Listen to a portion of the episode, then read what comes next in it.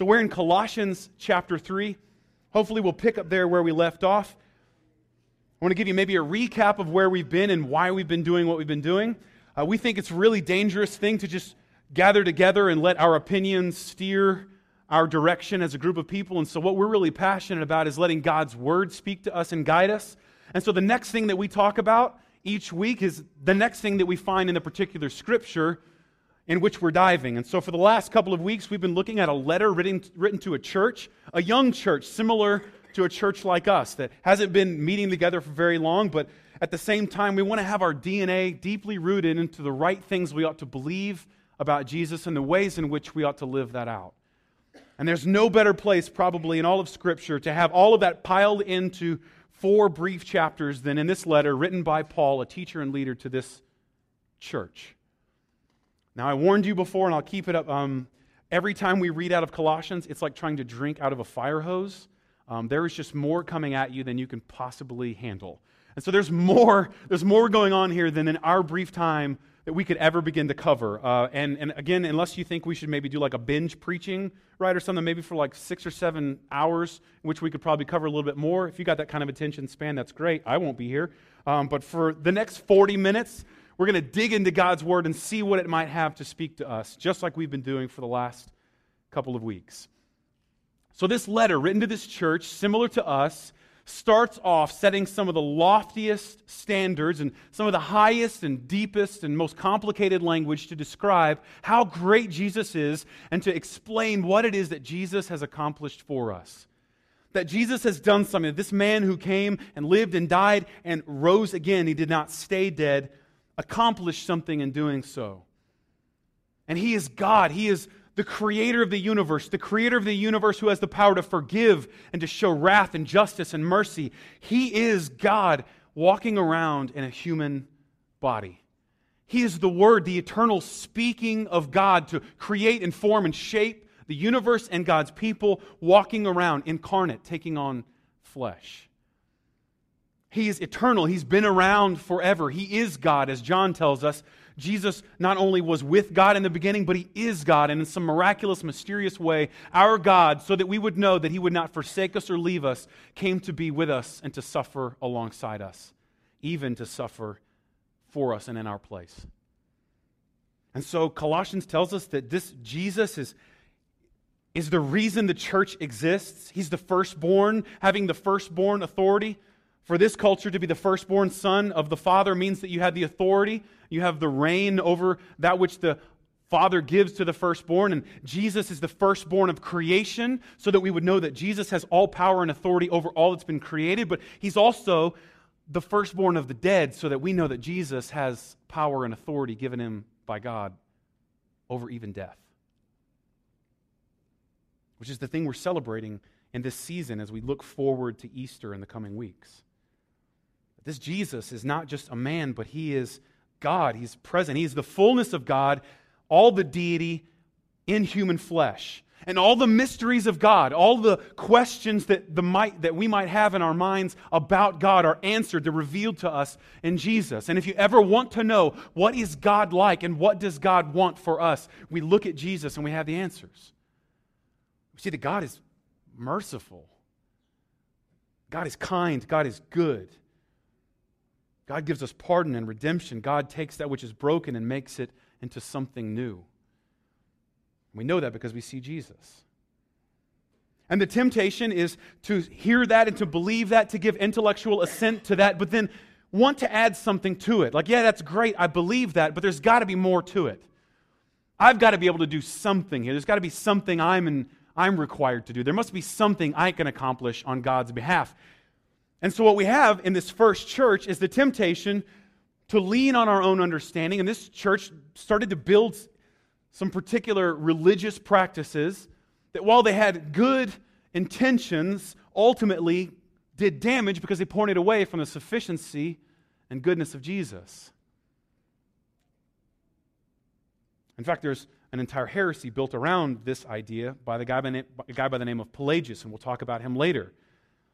That they said, Yeah, Jesus is good. We appreciate that. But, but now you need to go to work. You need to do something. Jesus can't redeem you and save you unless you do something. But we see here that's not the case, that God, in His mercy, before we even knew we were broken, had already sent His Son to die, had already made a plan to transfer us out of the dark lives we live into the kingdom of His beloved Son.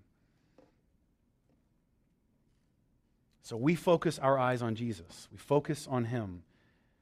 We spend more of our time and attention on what He has done than what we might do. Because what He has done is greater than all that we might do or ever have done. And so, for you who are rebellious, there's good news. There's nothing terrible that you can done. There is nothing so terrible that you can do that is greater than what Jesus has done for you. But the gospel also, for you that are highly religious, there is nothing that you can do so good that it will even scratch the surface or hold a candle to the good thing that Jesus has done for you. So, in verse 1 of chapter 3, we pick up. We're going to take only a few verses today and dig into them and begin in verse 1 of chapter 3. So if then you have been raised with Christ, then seek the things that are above, where Christ is, seated at the right hand of God.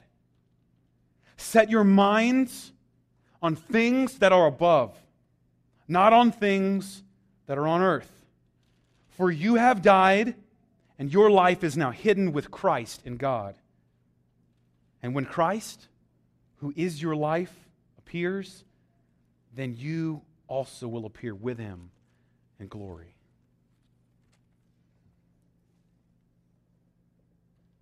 This Jesus has done something. This Jesus has revealed something to us about God that changes everything. This Jesus is Lord. This Jesus is King. He's bringing a kingdom to earth. He's doing something on our behalf. And when we set our minds on this, when we set our hearts on this, it changes everything. I would argue that most of what we believe that we're taught out of the New Testament can be alluded to or pointed to or somehow summarized in these four verses. Jesus has done something. And if Jesus has done it, then to focus on that changes everything else. And to focus away from that robs the joy and the gift of God given to us in Jesus Christ. So let's start. First thing we see here there is a reality beyond what we can perceive with our five senses. Did you catch that? that? Set your minds on the things that are above. Set your minds on things that are above us and not just the things that are around us. Now, this is a tricky thing. This is kind of an up or down. This is a perspective thing, but there's a world, there's a heaven that the Bible teaches of, a, a, perfect place. And it's perfect because God is fully present there, God is fully manifest there. And the Bible teaches us that, that our God, who, who gave the perfect garden to those of us in Adam and Eve who broke it and destroyed it because of our rebellious nature, wants to restore that joy to us for eternity by drawing us into Himself in His presence forever and ever. This heaven is a real thing, it's a spiritual reality. And I'm, just as a side note, the reason that heaven is awesome is not because of the stuff that's there. Beware of that. But the reason that heaven is awesome is because Jesus is there. I, I, throw that out there because people who would call themselves Christians, if you, if you push them on this, they really are looking forward to a pie in the sky. It's going to really pan out great for them. But if you really push them on it, it's really awesome because you get like streets of gold, uh, there's a sea and there's or a crystal sea and there's there's mansions right? But you don't really need jesus for any of that do you? You just need to move to boca raton right? You don't you don't need jesus for that kind of heaven. And that's not the heaven that the bible teaches about. The beauty of heaven is not that there are all these pleasures but the beauty of heaven is that the greatest pleasure is fulfilled that we were we will be with our god who created us for him that's a big deal when i travel when i go away from home and I find myself being homesick and I want to be back home, I don't long just for the comfort of my own bed. I do. I don't long just for my couch or my chair. I mean, I miss those things. But if I was away from home and the thing that I wanted more than anything upon my return home is to be in bed or to be in my couch or on my chair, then I've missed the coolest thing about my house. I miss being away from home because that's where my wife and my girls are. And I long to be home. Not because of the couch and the bed and the chair, but because of the people that are in those things, bouncing off of those things, right? That's where my joy ultimately is found. And we have the same thing that there is a heaven, there is a thing, there is a place that God has created for our eternal joy to fulfill His most glorious and grand plan that we would be with Him forever. And it's awesome, not because of the stuff that's there, but because our Father is there. And we will never again be separated from Him. We long for it. And it's real, and it's in, there's an existence in which God is reigning perfectly and completely. It's breaking into what exists now, but there is a perfect existence that we refer to here as heaven. It says above. Now, above, that's a weird thing. Uh, uh, mysteriously, we don't know where heaven is. It's not on the map. Even above, if you think in certain terms, if you zoom out far enough, above is a weird word. I mean, above is only a kind of a human word that we understand with relation to gravity right? I mean, there's, there's not really an up or down. There's more of just the force of gravity pulling to the center of the earth. But we're so small and the earth is so big and the force of gravity is so great that this seems like up and down from where we're standing. But you all know if you've been through elementary, uh, you know, an elementary science class, you can kind of understand there's, there's more going on than just up and down. There's, there's a vastness of all creation. And so it's not like there's, I don't know, a, a double decker universe Although maybe string theory has, has some things to inform us about that, but like there's, it's not like there's above, you go up the stairs, above all things, there's, there's this other place. And if you just jump in a spaceship and go far enough, you can make it. Make it, mind you, if you go up rather than down, which again seems pretty relative. But instead, this is a spiritual reality. This is a spiritual existence. This is something, as Jesus would say, is his kingdom that is not of this world. It doesn't make sense as we would try to explain it. And there's a reality that exists beyond what we can perceive with our own five senses. So here's good news. The first thing we see here there's good news. This is not all there is.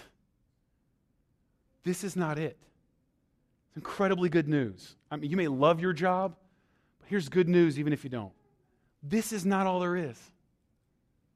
It's incredibly good news. This is not all there is to it, there's more. And our God has, in his infinite desire for his glory and his grace, wants to share that with us. There's more. And instead of leaving us and abandoning us, he came to bring that kingdom to be a reality here such that John the Baptist and Jesus began both of their public ministries by saying, Hey, repent, change the way you think, because there is a kingdom and it's on his way. And there is a God who is king, and he's a good king. There's more. There is more. Good or bad, there's more. There's more than your broken family. There's a perfect father. There's more than the money you're able to make in this lifetime. There's more. There are treasures that are eternal in nature, and our God wants to pour them out for you forever and ever. There really is more. And if you ever find yourself at the end of your rope thinking, this really is rough, if you're just the optimistic person, forget what I'm saying because you don't this doesn't make sense to you. But for the rest of us, we ever get to that point of frustration and think there's got to be more than this, I have good news. There is infinitely more. God has a plan God is doing something, and God is a kingdom that's breaking into our current reality. And we see that most vividly in Jesus Christ. This is what it looks like when God's kingdom is coming. Looks like Jesus. And paradoxically, even though we are in the world, there is more than the world that God has for us. So be encouraged. There's more going on in the world than we can possibly see. There's something above it. And the joy that we get is when we begin to get a glimpse of that kingdom breaking in in Jesus and we set our minds and hearts on it rather than what exists now. So be encouraged. There's more than meets the eye, there's more than your five senses can perceive, and it's infinitely better than what you think you have now. And God wants to make it available to us. So we want to set our hearts and our minds on this. And this is important because the last couple of chapters, the temptation of this church was to focus more on their religious practices, for example, circumcision, and to focus more on their religious practices, like whether they ate or drank, or what they ate, or what they drank, or what days they got together, or what days they didn't, or the, the religious practices that meant a great deal, but they were ultimately just a shadow of Jesus, who is the actual substance of these practices. And to focus more on those practices is to be distracted from Jesus, who is the substance in all things. He's it, He's the goal and to only get the religious practice, that which you can see, touch, and feel and participate in, is to miss out on the greater kingdom that God has for us. This is good. This is incredibly good news. Have you ever, even now, been bored with this thing that, even though it's God's people, it's called the church? Have you ever been disappointed or bored with church? It's okay, I know, maybe even right now, right? That's cool. Good news. This isn't all there is. Good news. This thing I'm telling you about, this Jesus guy that I'm telling you about, one day you're going to see him. And we're all going to shut up. We're not going to start, we're not going to talk about him anymore. We're just going to bow down and worship him. It, there's more. It's going to be awesome. And this moment of boredom or this disgust that we have for the church, God's people here on earth, is meant to just be a shadow of the good thing that Jesus is bringing ultimately. It's meant to be just a picture, a small picture. And we're currently living this paradox of trying to understand that Jesus has done something for us, and yet at the same time live in light of it such that we have no loyalties here on this earth. So if you ever get frustrated, even with things that are supposed to be good, if the thing that promises joy doesn't ultimately fulfill it, there's good news. Set your heart on that which is above, that which is eternal. Otherwise, you just get the shadows. Jesus is a king of this kingdom. This kingdom is not only real and it's not only perfect for all of us, but Jesus is king. This is really good news as well. Because this Jesus is a different kind of king. In fact, his kingdom is upside down.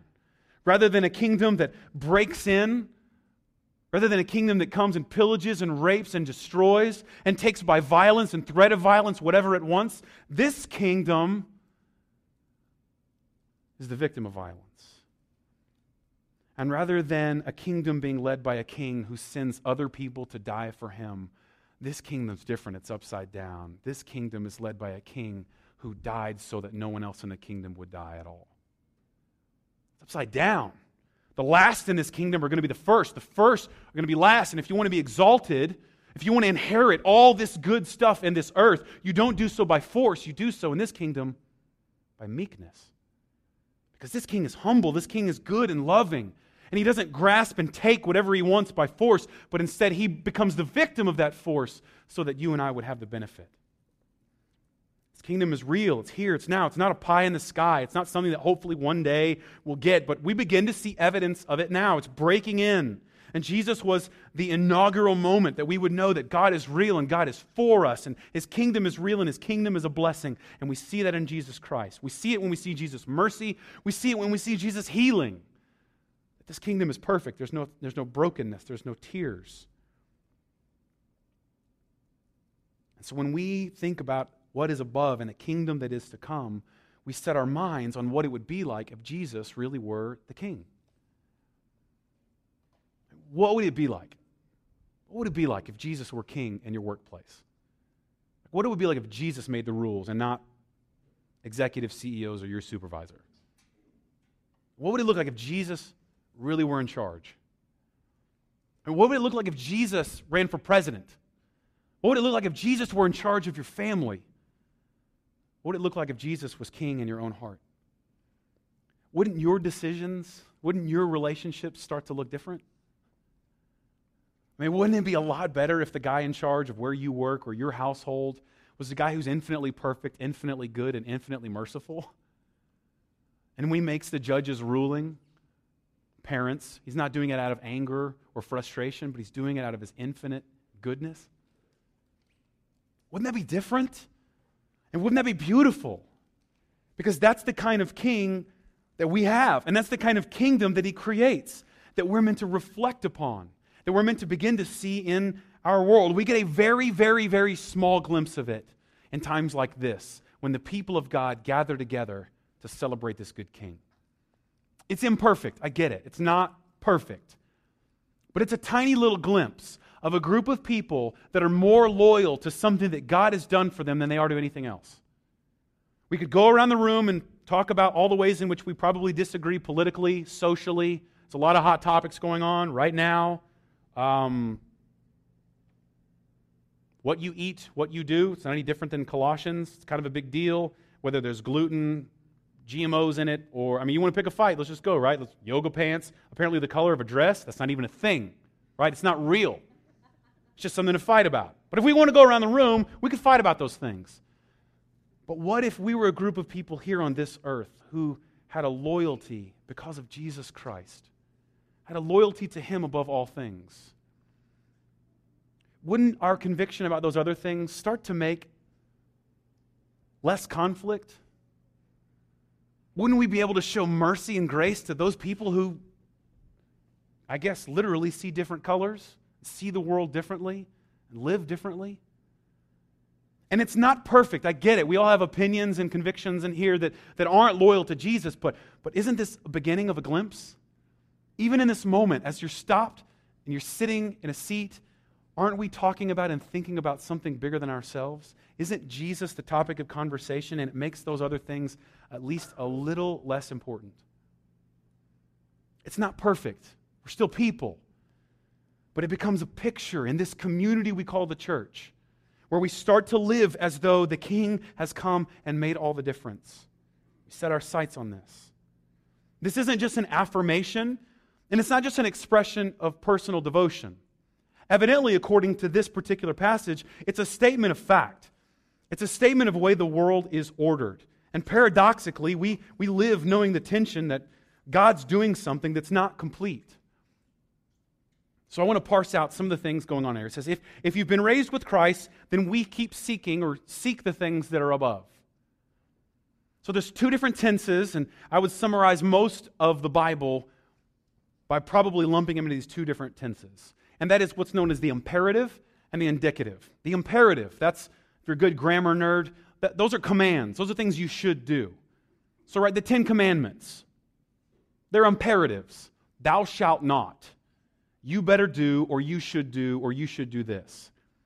And they're throughout Scripture. There's law, there's commands. Even for the rest of the time that we're in the Colossians, in this book, the Colossians, the, the book to the Colossians, there's like there's a bunch of imperatives. You should do this. Hey, dads, do this. Fathers, do this, right? Kids, do this. Husbands, you should look like this. Wives, you should look like this. This, this is what it looks like when the gospel begins to take root and create a community of people. This is what it looks like. These are the shoulds, these are the imperatives. It's good advice. You ought to do it. And shame on you if you don't. But there's also the indicative. There's the statement of things that have already come to pass, things that God has already done. Not that you and I should do, but we celebrate because God already did. So, yes, you should do those things, but ultimately, I'm afraid, and as we talk about this, this is one of our biggest loyalties in gospel community where we experience the gospel in community. Like, one of the biggest things is that most people who would call themselves a Christian live in the world of good advice, where you ought to do this and shame on you if you don't. And they miss the difference between the good advice and the good news. Is that if you do or you don't, God has already done something on your behalf to make it right. And we see both of them played out here the already and the not yet. Already Jesus died for your sin. So, yes, stop sinning. But good news when it happens, Jesus has already died in your place to make that right. There is no sin that you and I can confess or even attempt to cover up for which God has not already covered and atoned for in Jesus Christ. It's already done. But then there's the not yet. So here's the already you have been raised with Christ. And when you know this, and when this changes the way you see the world, when you start to see the kingdom that God is bringing that is upside down, it's not anything like the kingdoms of this world, then once you see that and you've been raised and you have union with Christ in this, then start seeking the things of above. Jesus already did it, so now you live in light of it. It's important that we do not get those out of order. As in, you better do this so that Jesus will die in your place. Instead, we believe that we can do this now that we know Jesus has died in our place. And this kind of spiritual reality really is all throughout the New Testament. Our citizenship ultimately is in heaven, according to um, Philippians 3. That right now we're strangers and we're exiles here on the earth in Hebrews chapter 11. In Philippians chapter 2, we're working this inner life out, this spiritual life out, this salvation that God has accomplished for us. We're believing it and we're working it out. We're living out this reality, our union with God. Paul emphasizes the centrality of Christ in this all throughout this book. But it's not just here, it's everywhere. And one of the greatest failures that we might have is to misunderstand and to go running after something that as if we can grasp it for ourselves, not realizing that God has already paid for it and accomplished it for us on our behalf. So make sure you see the difference between what God has done and what we ought to do. And realize that God started this thing. Before the foundation of the world was laid, our God sent his Son to be slain on our behalf. And our union with Christ trades, the, the word that we use is, um, is called imputation. And it trades what we deserve for what Jesus deserves. And Jesus, in his mercy, makes this new kingdom a reality in our life by trading places with us. And all of the things that you and I have failed to do, all the ways in which the shoulds, the imperatives, have failed to change our hearts, He's willing to wear Himself. So that thou shalt not, that we fail to obey. The covetousness, the anger, the hatred, our lust, our desire to have things other than God this rebellion before God, our God wanted to wear himself so that the sin and rebellion for which the wrath of God is being poured out, instead of being poured out on you and me and crushing you and me, the Father, the Bible tells us, was pleased instead to crush his Son so that you and I would have nothing but the joy and the reward that the perfect and sinless Son deserved for himself. We're living this out. We're working this thing out.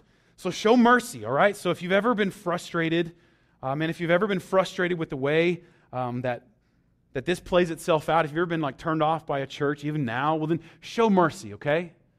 Show mercy, because our purpose in the world is to gradually, piece by piece, by God's grace, to live out the thing that He's accomplished for us. So we're hypocrites. Show mercy to us. We're trying to live this out. We're trying to work this out. We're trying to live and obey the imperatives, the shoulds, in light of the indicatives, the facts that Jesus has already set in place on our behalf. Why would we do this? Because Jesus is King, Jesus is a Lord. And ultimately, because of his goodness, he has taken us and united us with himself. Did you catch those words? For you now have died, and your life is now hidden with Christ in God. You're dead. So there's a statute of limitations on crimes that you commit in this world, okay? And that statute of limitations is up once you're dead. That's it. They cannot prosecute you for crimes that you've committed once you've died. It's impossible. In fact, we see this in the death penalty. That's the ultimate limit. The ultimate limit is reached at this point. When you're dead, you cannot be punished for your wrongdoing. Statute of limitations is up. And what does it say about us with respect to our sin and our identity before God as sinners, as broken and rebellious people who, when we have the choice, would rather have the trinkets and joys and pleasures of this world rather than the eternal joys that wants to pour out on us forever and ever. And when we do that, instead of pouring out that wrath onto us, apparently the statute of limitations has been reached because we are now dead. Dead. We're dead. And now our life is not a life defined by rebellion or even religiosity, but our life is defined by being hidden in Christ. And now our life, it says, is Christ. When Christ, who is your life, is revealed, then you will also be revealed with him in glory. You have died, and now you are hidden in Christ. The things that seem to be so important, I will state the obvious, are much less important to you once you are dead. Write, write, write your will however you want, but the truth is that they're going to do whatever they want to when you're gone. Right? That there was, I remember uh, I saw this in a family play out. You know, this, this guy uh, planned out his funeral, and he wanted, he, these are the songs that he wanted played at his funeral, and uh, his family came in and sang all different songs. You know why? Because the guy was dead. You lose a big vote, you lose your influence when you're in a box that they drop in the ground. It's, it's, it's kind of a thing. You no longer have that influence. You no longer have a say so. And this is, apparently is an incredibly good thing because now we're also dead to all the punishment that we deserve. And even though we lose our say so, we gain something by being in Christ, and we're hidden with Christ. And although the wages of sin is death, Therefore, we must die. There's a miraculous thing that takes place when we're united with Christ, and we celebrate this every Easter that Jesus, along with us, don't stay dead.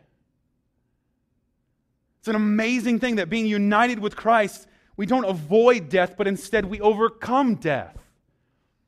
And what an amazingly comforting and encouraging thing that our Jesus, our God and King Jesus, didn't defeat death by outsmarting death.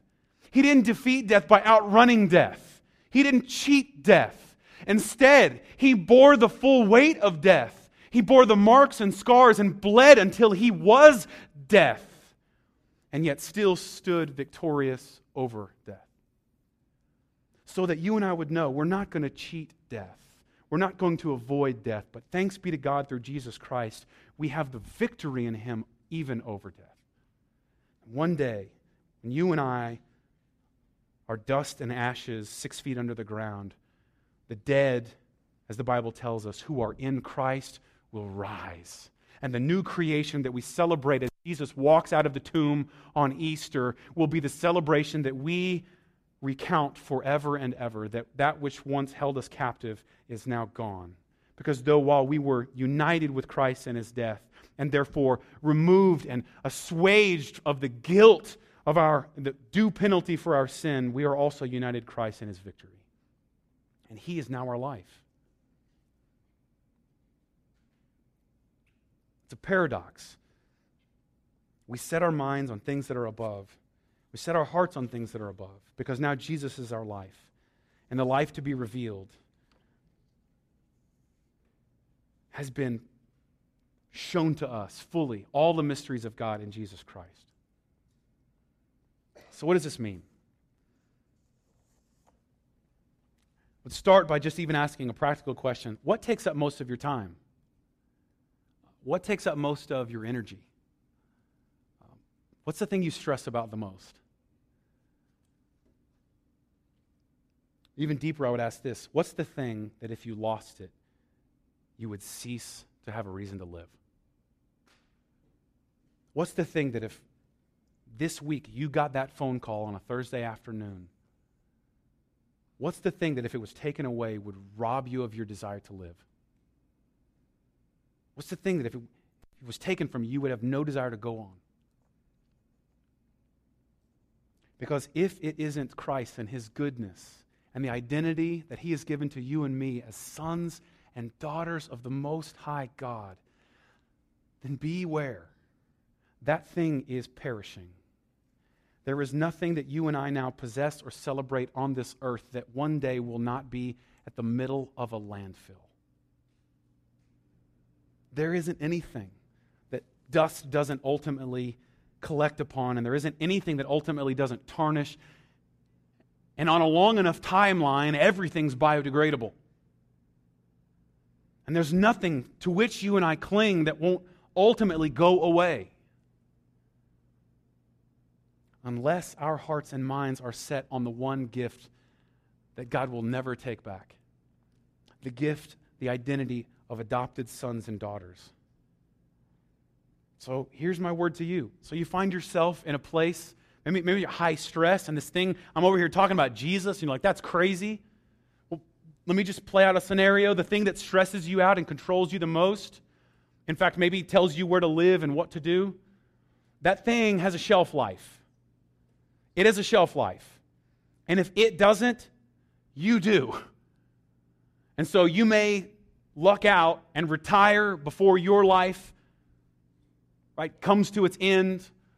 But even if you manage to die before your career does and it goes on, it will end. Like we all agree, none of us should still be selling videotapes and cassette tapes and 8-track tapes, right? It's not that we don't like music anymore. That thing has a shelf life. And as cool as you think the things in your life are, just fast forward a couple hundred years and they will be just as obsolete. They will be just as useless. They will be at, they'll, they'll take an old building if it's still standing and they'll retrofit it, because retro is another cool word for old, and they'll start selling it and it's called an antique. And they'll go, I wonder what it was like when they had iPads. What a bunch of idiots. How primitive. It has a shelf life. And if you find yourself tied to those things, if ultimately 100 years from now the thing that you've defined yourself by is still in existence, good for you. But if it's not, I have good news. Maybe God's brought you to a place. Maybe God has opened your eyes to this thing that Jesus is doing, and maybe He's stirring in you a hunger to have something in your life that will last forever. Maybe God is stirring in you a hunger for something that will last longer than the things to which you now cling. Trust in Him. He's a good king. He's a good king. He doesn't send his people to die for his kingdom, he dies for his people in his kingdom. He's a good king, he's a merciful king. Instead of judging the people who are lawless, he wears their judgment publicly and shames their judgment so that you and I would have joy. And the gifts and praise that he ultimately deserves by himself, it says here in verse 4, he shares with us. He brings us along in that glory. Here's the picture I would paint what it looks like to see ultimate reality and to begin to live accordingly. Maybe primitive, but when I was a young child, um, my father would mow the lawn, and just like any young boy, um, before he becomes a teenager and thinks he's smarter than his dad, I wanted to be like my dad. And one of my favorite things to do uh, was to, I'm going to use quotes here, help my dad mow the lawn. So, some young boys, you know I'm talking about, dad would get the push mower, he'd mow the lawn, and I had my little clicking. Um, later, people had like a, mowers that shot bubbles out. That was cool. I wasn't that cool. Um, I had like a hand me down from my cousin, old toy mower and it just kind of made some clicking noise as it went over the grass. Just kind of went over the grass. And I would follow my dad as he would mow the lawn, and I would help him by pushing my toy mower along behind him. There's two weird metaphors going on here that I think might gain us some traction as we think about our lives in Christ on this earth. The first one is that thanks be to God, Jesus has borne the penalty of our rebellion and our sin for us. And thanks be to God, He has paid the debt. He has canceled it, and He has nailed it to the cross, as we saw in chapter 2, such that you and I get to celebrate the finished and completed work of Jesus. Thank goodness that the grass wasn't, and the, the mowing of the grass wasn't dependent upon my little toy fake lawnmower. There was someone bigger and better than me that went by and did it.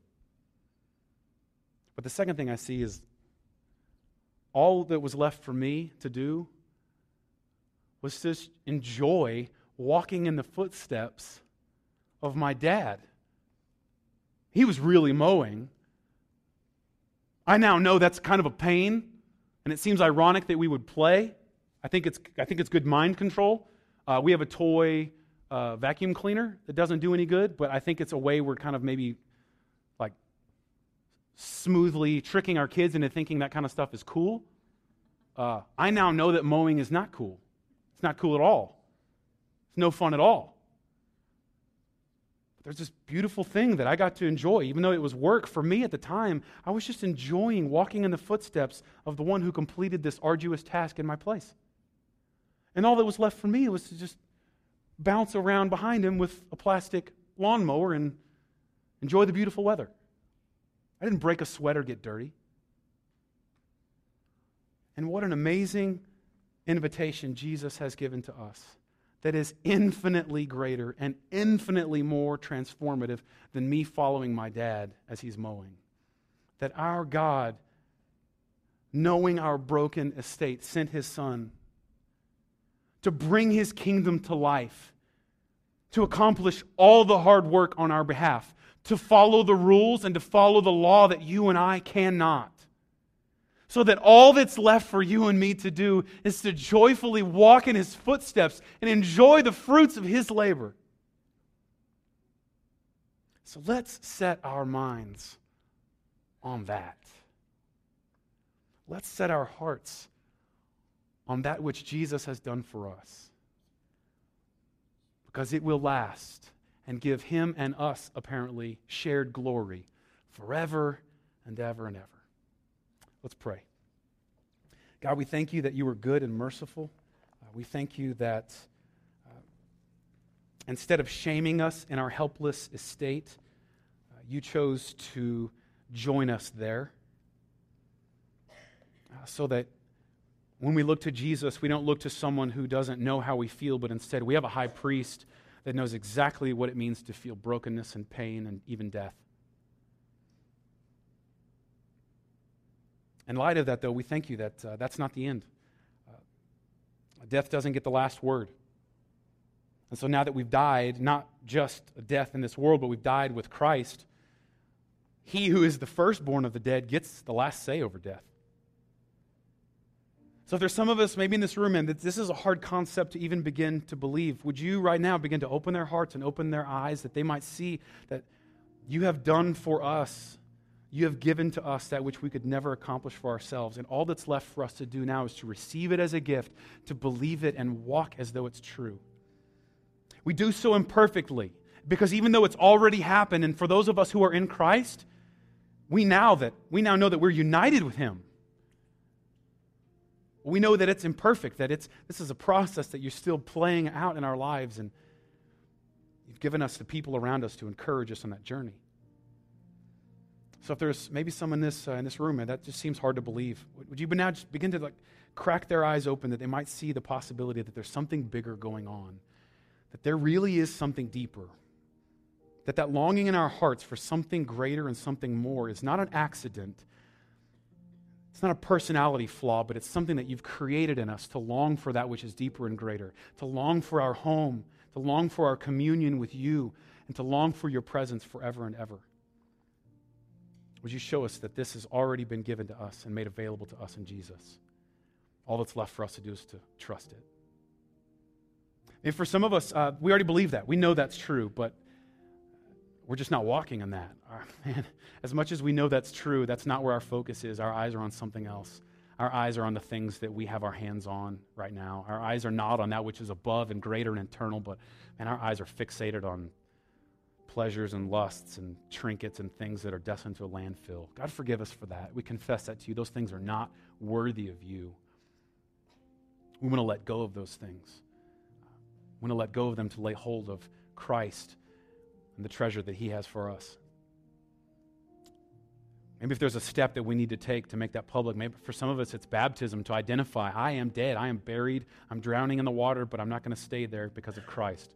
Maybe if that's a step that some of these uh, people, they need to make that. Maybe there's some of us that, maybe there's a conversation that we need to have with a close friend or with a loved one, a family member that says, look, I've, I've, I've failed to do this. I've, I've, failed to see what's bigger and greater. I want to do this with you, and I, w- I want to see this. If that's the case, God, let us be obedient, knowing that we can't do it. We're just following in, in, our, in the footsteps of that which you've done for us, celebrating joyfully that it's done, it's finished on our behalf. We'll love you for all these things in Jesus' name. Amen.